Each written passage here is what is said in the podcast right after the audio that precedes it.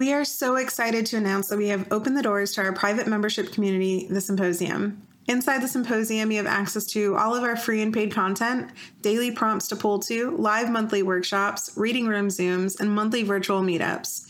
We also host monthly challenges and have a lively and engaged community, as well as tarot spread and resource libraries. The Symposium is an incredible community of like minded folks who value the intersection of tarot, mental health, self reflection, and personal growth. We're really excited to meet you all inside the symposium. So head over to thetarotdiagnosis.com and click Join the Symposium today to become a part of our community. You're listening to the Tarot Diagnosis. We're your hosts. I'm Luna. And I'm Shannon. We're both clinical psychotherapists who trained together at Johns Hopkins. Now we are both in private practice in Tampa, Florida, and in Baltimore, Maryland. We also both happen to have a love for tarot. Each episode, we work to demystify the tarot and explore its connections to mental and emotional health. While this podcast may feel therapeutic, it is not meant to take the place of psychotherapy. Join us while we pull cards to better understand ourselves and those around us.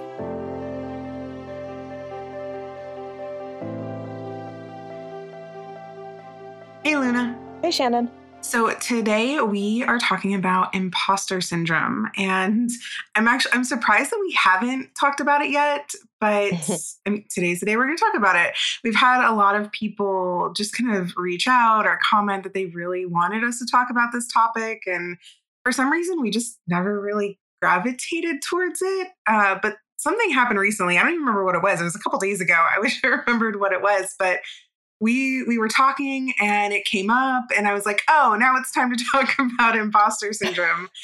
Um, so I, I don't know maybe you remember what the conversation was but i don't. But yeah I'm, I'm excited to kind of dive into it. It's something that so many people experience. You know i've experienced it before. A lot of my clients experience it. And you know, despite it being this thing that we talk about in therapy and that really affects our mental health, it's not an actual diagnosis it's no. it's really just this internal experience that so many of us have and it's it's rooted in things like low self-esteem and, and self-doubt among you know lots of other things so i'm excited to kind of unwrap it with you today and see what happens yeah, I mean, I'm feeling a little bit geeky about it because I'm excited to talk about it in part because I feel like it's one of these things that it's so it's so ubiquitous in pop culture. Like people talk mm. about it. And I think it is worth saying it's not a diagnosis. I don't, I have yet to come across, it probably exists somewhere, but I haven't come across like a check sheet. I don't even know if I would even, I, I question the use of the word syndrome because I yeah. think that there probably is like a check sheet for it somewhere, but it's become a, a term that just refers to self-doubt i did just come across uh, like a fun fact listed in a psychology today article that says around 35 25 to 30% of high achievers experience imposter mm-hmm. syndrome. And here's the fun part. And around 70% of adults may experience imposterism at least once in their lifetime. And, you know, at that moment, I just kind of chuckle. And I think, yeah. well, certainly an adult at some point mm-hmm. would feel like an imposter because, to a degree, everybody at some point is in a situation where you're a little bit over your head and you're a little bit like, ooh, I'm kind of faking it and I'm hoping that people yeah. don't know. And so when somebody shares with me that they they think that they have imposter syndrome, that's kind of one of the first places I begin is, well, is it because you're still learning and you're uncomfortable yeah. with being a student still?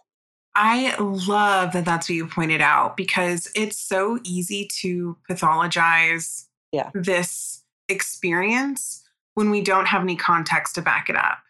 And, you know, it's funny reading or hearing the article that you read. It. You said like 70%, but then you said 30% of high achievers. And it's like, okay, so like 100% of people, if, we, if we, we, really want to do the math there, you know, and then I think people have a syndrome. Yes. Yeah. And then there's this other component of it where it's like, okay, how much of this is healthy self doubt? And then mm-hmm. how much of this is true kind of imposter syndrome where it's debilitating, where we actually are not moving sure. forward in life and we're stuck and we're in the standstill. Because, I mean, healthy self doubt is just a normal part of being human. I mean, I think you and I probably experience that all the time just on the podcast. Like, I know I'm like, well, I have enough to say. Will I have anything useful to say? You know? All the time in all walks of life. In yes, like everything I do, there are moments of like, I'm just making this up. I hope that it works. but then it's like, that's so important because I'm just making this up. I hope it works. But if we're just making it up, that means it already exists in our brain. So then it's like, yeah. are we actually making it up or do we really have this information that we're sharing? Clearly, we have this information that we're sharing if we're making it up because it's coming out of our brain. And like, oh my God, you can see we yeah. can just like yeah. go in circles with this stuff. But, you know, yeah, like, okay, there's that healthy self doubt that exists and we have to be careful not to pathologize it because true imposter syndrome would sound something like, oh my God, I'm not actually qualified to talk about this stuff. Eventually, someone's going to figure me out. And right. uh, I right. don't know anything. I'm a fraud. And then you're in your head going, well, okay, well, what am I going to do when they find me out? What am I going to do after when I don't have this job anymore? And then, then you're stuck on this like, what if loop of, of anxiety so so yeah there's a big difference there and neither feel great but yeah i feel like we're really getting into it now. We to, okay so i was had something to say but okay you just said the cue so it's time to pull a card. Oh no but what were you going to say? I said the cue that's so funny. Okay i'll just say this. I mean, I see this in my practice a fair amount, you know, not like a fair amount. And I always find that when this is an issue, there's it's so multi-layered underneath the surface. It's not yeah. a quick easy like, "Oh, I just don't I have a hard time believing in myself." It's not usually that. There's usually a lot more. For for sure. That's why, you know, it's it's so easy to just say, "Oh, you have imposter syndrome. Here's five ways to deal with imposter syndrome." But it's like, well, Okay, no. but what's the root of it? Because that could be mm-hmm. like, you know, a year's worth of therapy of mm-hmm. like unlearning and healing and yeah. Right. So, or it could it be, be like a very quick, you know, like let's do six weeks of CBT and like right. just change something. Like it, it, it could be a lot of things. And usually there's multiple factors. So, okay. Exactly. Ready to pull? Now I'm ready. okay, let's. What deck are you using? I wanted to use a different deck and I couldn't find it, so I'm using Golden Art Nouveau, which never lets me okay. down. So no problem. How about you? Tarot Vintage. So we're both. Yeah. Okay. What's comfortable? We're on a roll. We're on a roll. I never feel like an imposter if I'm using Art Nouveau because it just it's so pretty. It makes up for my own personal lack.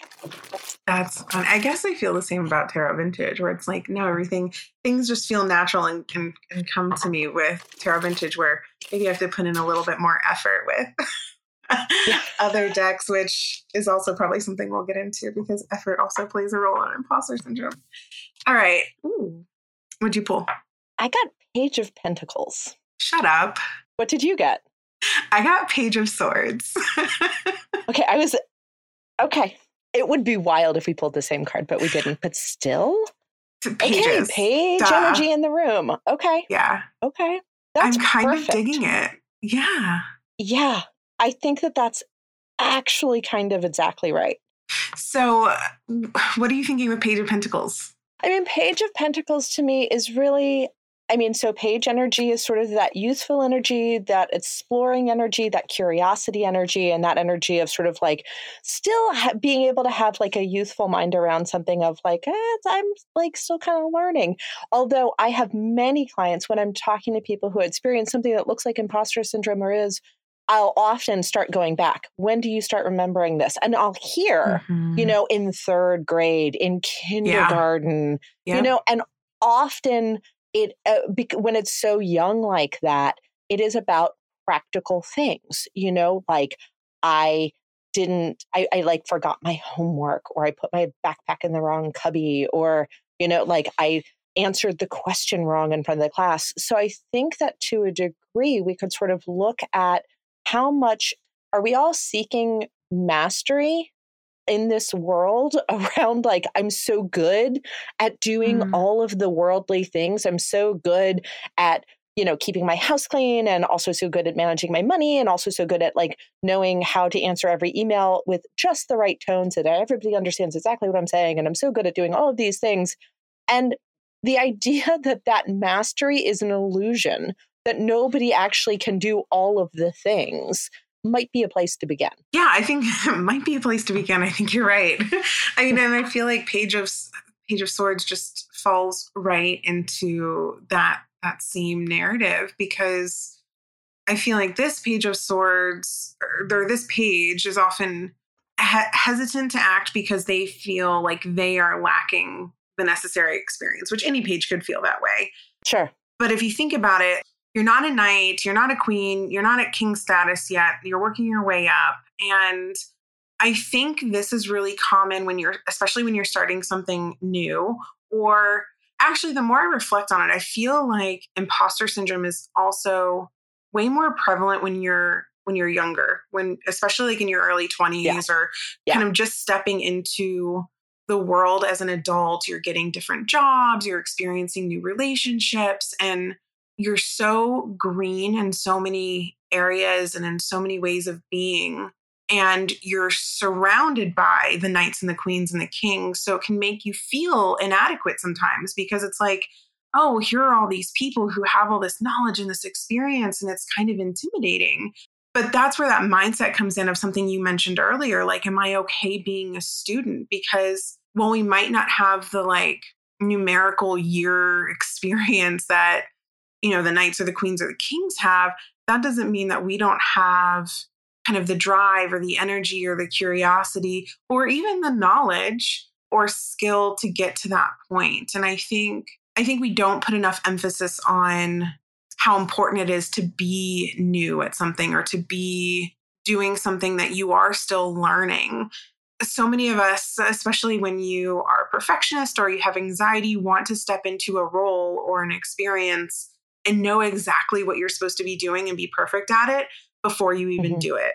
And I think that's also what kind of triggers imposter syndrome a lot too is maybe not having the necessary skills or experience to be sufficient at whatever it is you're doing and and yeah it can be uncomfortable and we have to be okay with being uncomfortable you know what's so interesting about that is that it, it is very page energy in a way in, in in that it's childish in thinking that the knights and the kings and the queens are expecting you to oh interesting do what they, I mean I, I, like they're not uh, like as a person who now has experience in the world when there's somebody who is has less experience in the world than I do I don't think they're dumb nor do I think that they're like mm-hmm. foolish or like less of a person or or not competent. I don't think any of those things.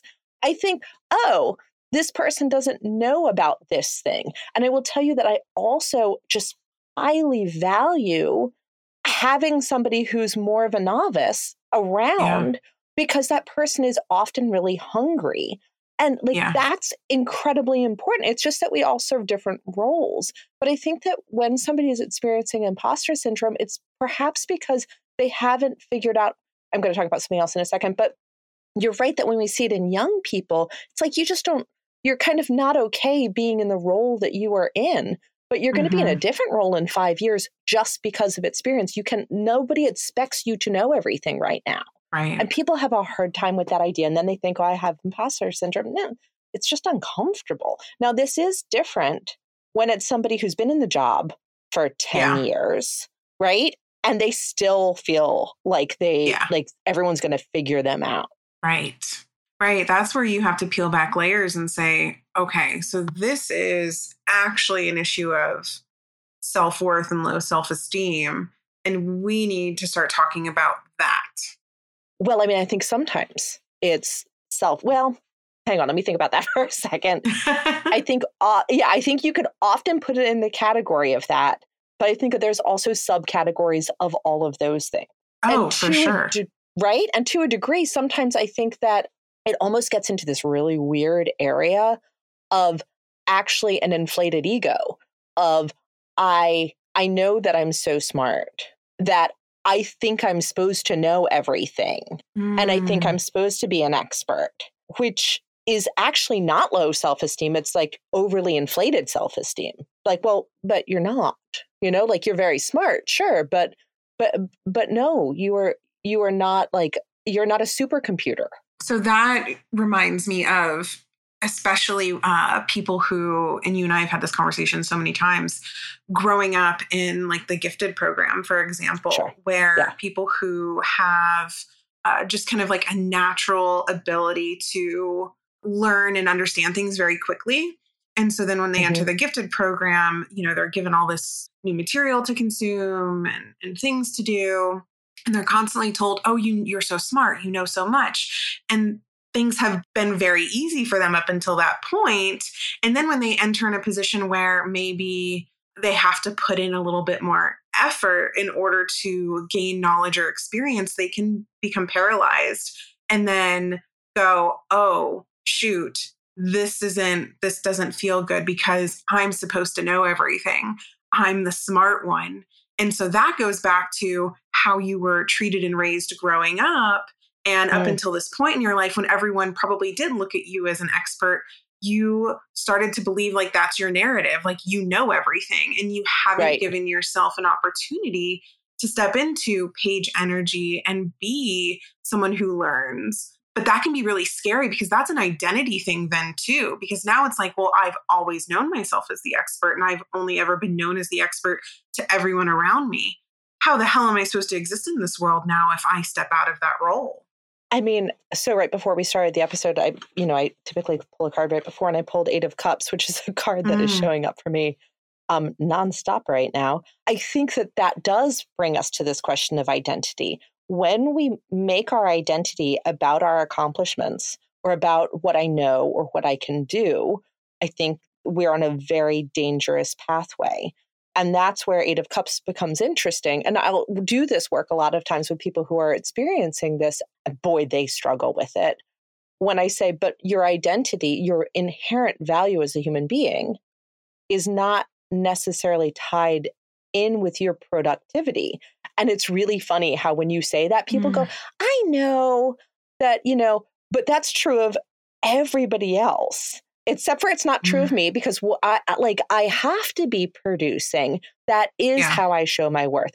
And I mean, you can yes. spend like forever. Like this is, I would say, culturally, this is one of the biggest problems that we have, and is at least a factor in the majority of my caseload. Yes, you know something that because we're, we're just talking about like uh, the expert status and feeling and the self-worth and having to prove yourself something that i just realized too is how we inadvertently trap ourselves when we exist in that space because when we feel like we're supposed to know everything or mm-hmm. then we're not worthy we actually stop ourselves from gaining new skills because we just feel like we have to stay in the spot where we know that we're that we can shine. And it really stops us from growing and evolving as a human not only within ourselves but also in our relationships. I mean that's so three of of pentacles right there isn't it? Ooh. that you know part of what can show up in an imposter syndrome is the idea of sort of i have to do it all and i have to be competent in all areas and one thing i love about three yeah. of pentacles is that we have three people who clearly all have three very different jobs and they are working together i think that what we see in imposter syndrome a lot is something around the I can't let anybody know that I suck at something. I suck mm. at something is something that yeah. I work in th- in practice all the time. I'll ask people, I'll say, okay, tell me three things you're good at and three things you suck at. And mm-hmm. it's like it trips people up. And yeah. when I talk it through, I say, you know, like we're just trying to show you that you can be both of those things. Like you can be bad at things but you you also are good at things and that makes you guess what a human it reminds me of i used to do this exercise when i was working with kids and teens a lot and I, have done it with adults too they're they're a little more are a little less willing to to play around because it's, it's so uncomfortable but i would purposely have clients mess up on something just so that yeah. they could sit with the discomfort and see that you don't have to be perfect. So it's really good to do with art therapy. So like you could just have like, you know, a piece of paper and even just like a marker or even a pencil and just say, okay, draw something, draw some flowers. And I would also go in and just like mess up their paper. And then they would have to kind of work around the imperfection and realize like, and I would do this a lot with my artist clients too, because mm-hmm. it was mm-hmm. really uncomfortable for them. And they'd have to realize, like, okay, yeah, like shit's gonna happen. And I don't have to be perfect. And I, I'm I can sit with the discomfort and see that it doesn't mean that I'm less of an artist or less of a person just because whatever I've created doesn't look the way that I feel like it's supposed to look. Yeah, I mean, I think that uh, too, we're talking about distress tolerance. And I think that that is something that we do see, particularly with like a lot of the people we've talked about so far kids who grow up in gifted programs, or people who are actually are really, really smart and highly skilled, or even people who have an idea sort of lodged in their head from like whatever they learned in kindergarten that they're supposed to do th- like if things aren't right, they're really wrong. And it's really interesting.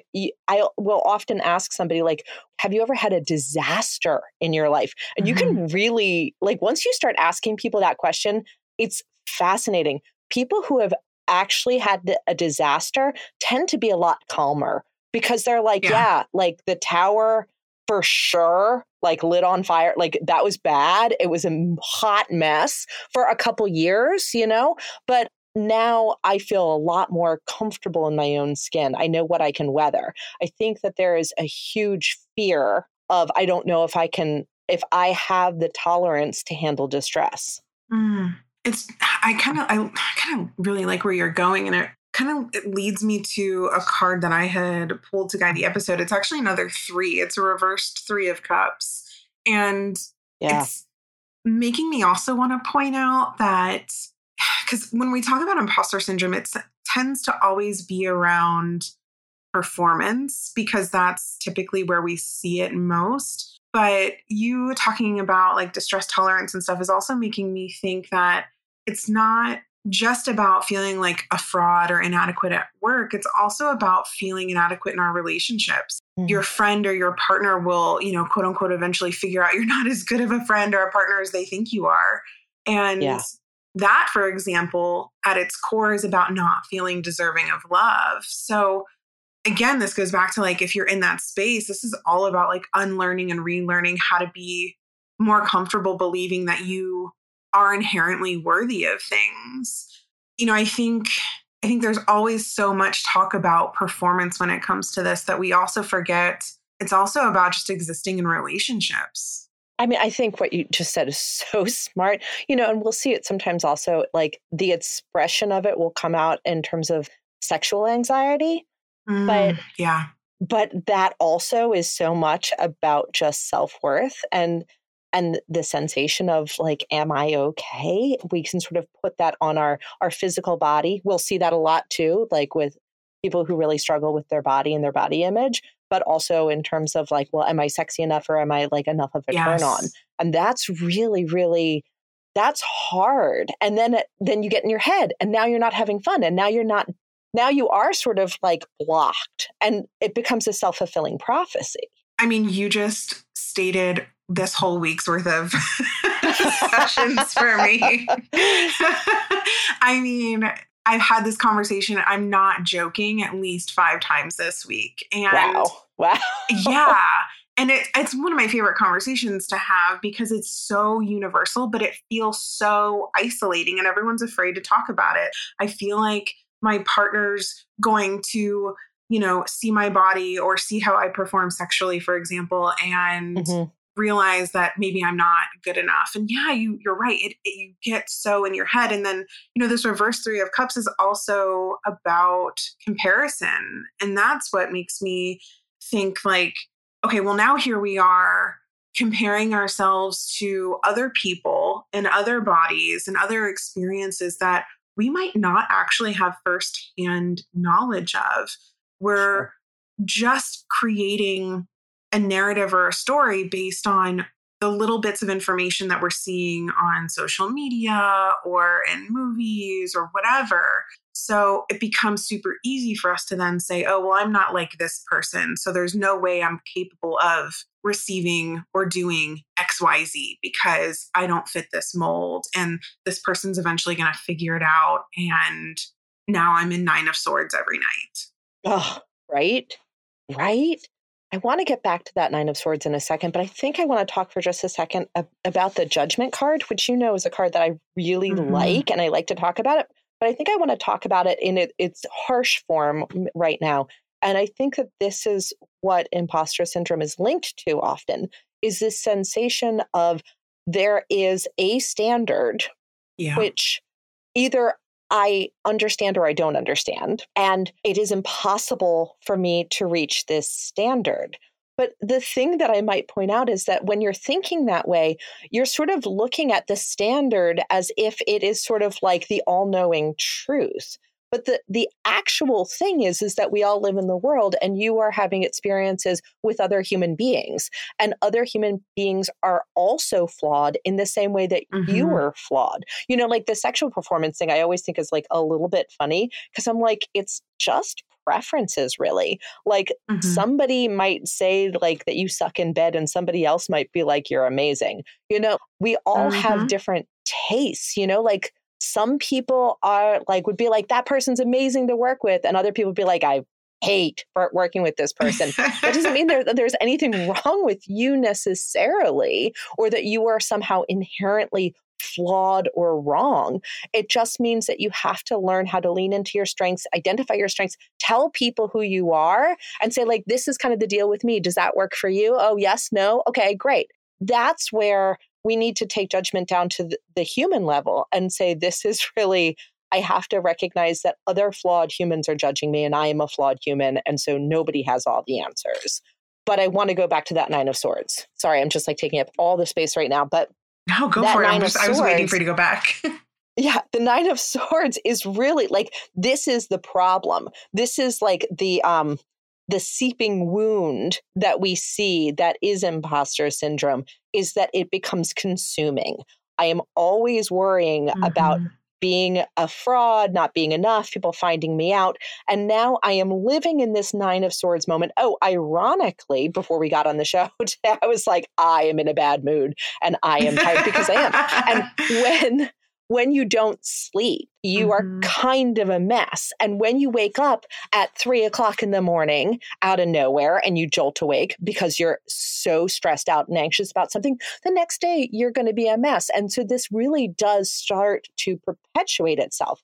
And I find mm-hmm. that sometimes people end up getting kind of weirdly like like addicted to this where mm-hmm. they kind of think I it's really important that I continue to think badly about myself or question myself because that anxiety is the thing that is keeping me safe. Because if I don't keep being anxious, then I'm going to get sloppy. And they're actually making themselves worse rather than better. Oh, that's totally right. That's why it's easy for us to stay stuck in this Nine of Swords thought loop because we feel like we're protecting ourselves. Well, if I, I mean, look at, if you look at Nine of Swords, underneath the the bed that this person is laying on is this scene where it looks like it's carved into the bed. One person has this sword and it looks like they're attacking this other person who's down on the ground. So if you are in your head playing these scenarios, you're giving yourself this mm. false sense of security that, well, now I'm prepared yeah. for if mm-hmm. situation A happens or situation B happens or, or whatever. But, you know, in terms of imposter syndrome, you know, I think this still holds true because when we play these scenarios out in our head, we worry like, oh, everyone's going to figure us out. Then, you know, what will I do when this happens? And, you know, they realize that I don't actually belong here, or they realize that I'm not actually lovable, or whatever. I think the best way to get out of that thought loop is to remind ourselves that whatever situation that we're in that or that we feel like we're an imposter in whether it's you know this job that we have or this talk we're going to give or this relationship that we're that we're in those experiences would never have occurred or been offered to us or we wouldn't have been given the opportunity to have them if we weren't actually qualified or deserving and I think that's something that we need to remind ourselves because when we get stuck in that thought loop, it's like, well, all these what ifs, but we are we already have the thing and we wouldn't have had the thing if we didn't actually have the skills or be worthy of that. Yeah, but what if you you just were good at convincing people that you do have the skills? That's imposter syndrome. That's what they say, right? That is what they say. What if I and and okay, so my res- my real response to that, what if I was just yeah. good at at convincing people is, well that means that you have the skills. because if you were able to convince someone that you have the skills, you prove to them in some way, right? So you actually mm-hmm. do have the skills. there is no ha- like, right. or you have some skills, right? Yeah. Yeah, you're good at something. if anything, you're good at convincing people, and that is a skill.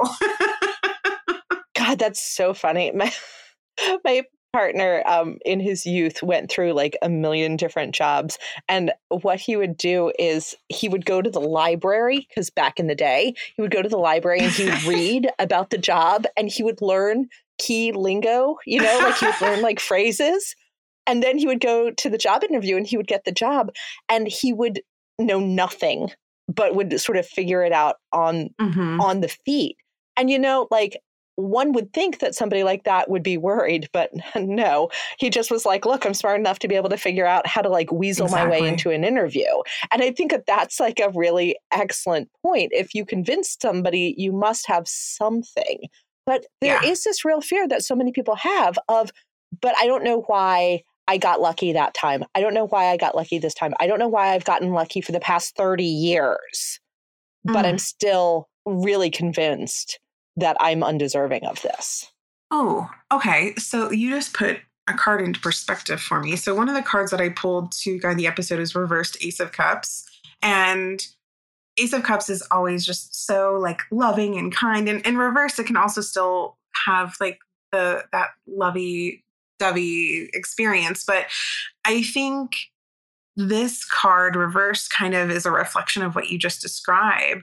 You know, I think that experience that so many people have of like, oh, I just got lucky is super isolating. Like they feel like, I don't know, oh, somehow I was right place, right time. And sure, mm-hmm. I think that, you know, right place, right time, definitely. But I think still with that mindset, there's this like negating either like your own personal experiences or the experiences that exist around you, which I think this reversed Ace of Cups represents. This particular card is like super heavy in religious symbols. And for some people, like that's awesome and they can relate to it. And I think with what we're talking about can be super relatable. But the way I'm interpreting it right now is just more aligned with like my own personal beliefs. So I feel like in this case, the dove, for example, when you're looking at it upside down, can be offering a reminder that we aren't truly alone in our experiences and it might mm. not actually be luck even though it feels like it um, and it's a reminder that we need to look outside of like ourselves in these moments or this idea of luck and realize that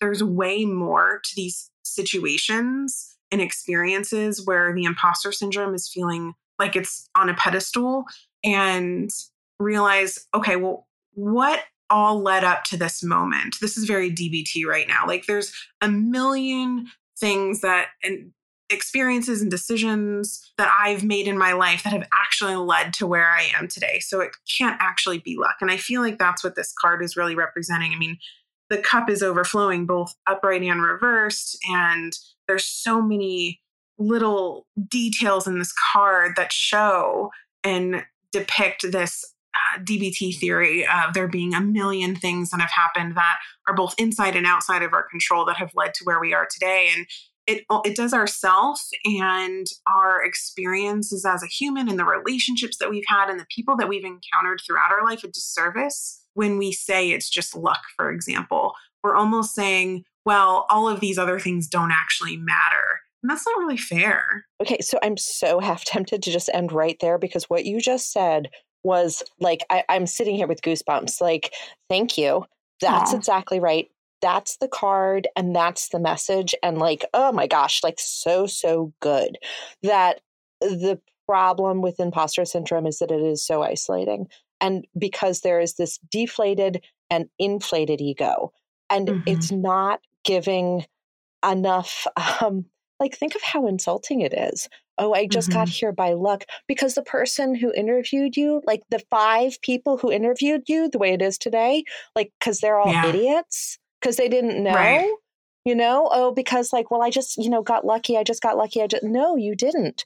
And that, realizing that you are a part of a larger system and a part of a larger community, and you play your part, and it is not your job to play it perfectly all of the time because sometimes you need to make mistakes so that other people can shine. Yes. Heaven exactly. forbid. That's important. And sometimes it's time for you to shine, but we cannot all always be six of wands prancing around on our little horse with our like laurel wreath. Like we're not always there. We all have to be able to grow and change. And you know, one thing that I think is beautiful about Ace of Cups is it is about forgiveness. It's about being able to receive forgiveness. And ironically, earlier on, I cut the deck and I pulled Page of Cups, and I was like, oh my goodness, I can't believe I just pulled yet another mm. page. But this feels right right now. That when we are kind of trapped in this, I'm not good enough feeling that we talked at where we started with Page of Pentacles and Page of Swords, I, th- I think Page of Cups needs to come in here. And we need to say, hey, you can be a little sloppy. You can mm-hmm. make mistakes. You can be like really bad at something. Like you really can. You can be bad at something and you can still be forgiven and you can still be good. And that's really, really hard for people who are experiencing this. But that's really the lesson they need to learn. Yeah, you know, and I'm thinking now, maybe it's maybe it's a language thing. I feel like you and I talk about this a lot on the podcast. Like, I feel like there were, was a different word for this or a different phrase. I'm almost thinking maybe it's time to neutralize imposter syndrome and start just saying, I'm having a self doubt day, or I'm just not feeling my skill set today, or I'm just not in it today. And I think ending it with today takes off some of the the heaviness and this um, idea that something is wrong with us. It's just mm. ha- we're having an experience today, and it just is what it is. You might not feel like that tomorrow. I love that. I love that. It's very Reiki in a way, just for today, right? Like, and I think that that's right. And that's actually clinically, like, I'll use that with people and often do. I say, I was like, at the end of your day, I want you to write down two things that you wish you did better and two things that you did well. And it's so, so hard. But basically, you're just collecting data. You're forcing yes. the person to collect data to see, look at how many times you actually did something right. This idea that you just are getting lucky or that you're just faking it is clearly a false idea. It's a misconception that you are clinging to, that you have yes. to let go. And then we move into step two of therapy, why are you clinging to this? yeah. So I just pulled two of wands and I feel like that oh. kind of right. I feel like it really encompasses everything that we're talking about now, or just kind of like where the episode's gone. And it's really giving me DBT Wise Mind vibes. And mm-hmm. so if you've listened to us for a while or follow us on Instagram, you know, we talk about dialectical behavior therapy, um, DBT for short. We've talked about it today already. And there's a super helpful exercise. We've created a spread about it called the Wise Mind. And I feel like this card right now is so perfect for this because each wand can represent a part of this concept. So one wand represents the rational, logical mind, the other representing the emotional mind. Oh. And then the globe that's being held represents the wise mind. So when we're stuck in this imposter syndrome loop, we can ask, okay, what is each stick or um, wand st- saying? And then now, what is the conclusion of the wise mind, which ha- holds all this like earthly knowledge and wisdom and truth? And what a beautiful image for this topic. You just blew my mind. That was amazing. That's funny. Yeah, I mean, you know, like one thing that I love to say is two things can be true at the same time. Mm. And this that feels really connected to yeah. what you're just saying. And now I'm going to look at this card differently. Yeah, two things can be true at the same time. Like maybe I did get lucky in getting this job, and I also am still pretty good at it. Mm. Imagine that.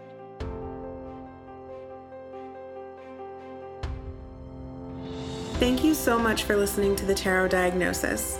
You can follow us on Instagram and TikTok under the handle at the Tarot Diagnosis and join us while we pull daily cards and explore tarot and mental health in between podcast episodes. You can also subscribe to our podcast to make sure that you never miss an episode.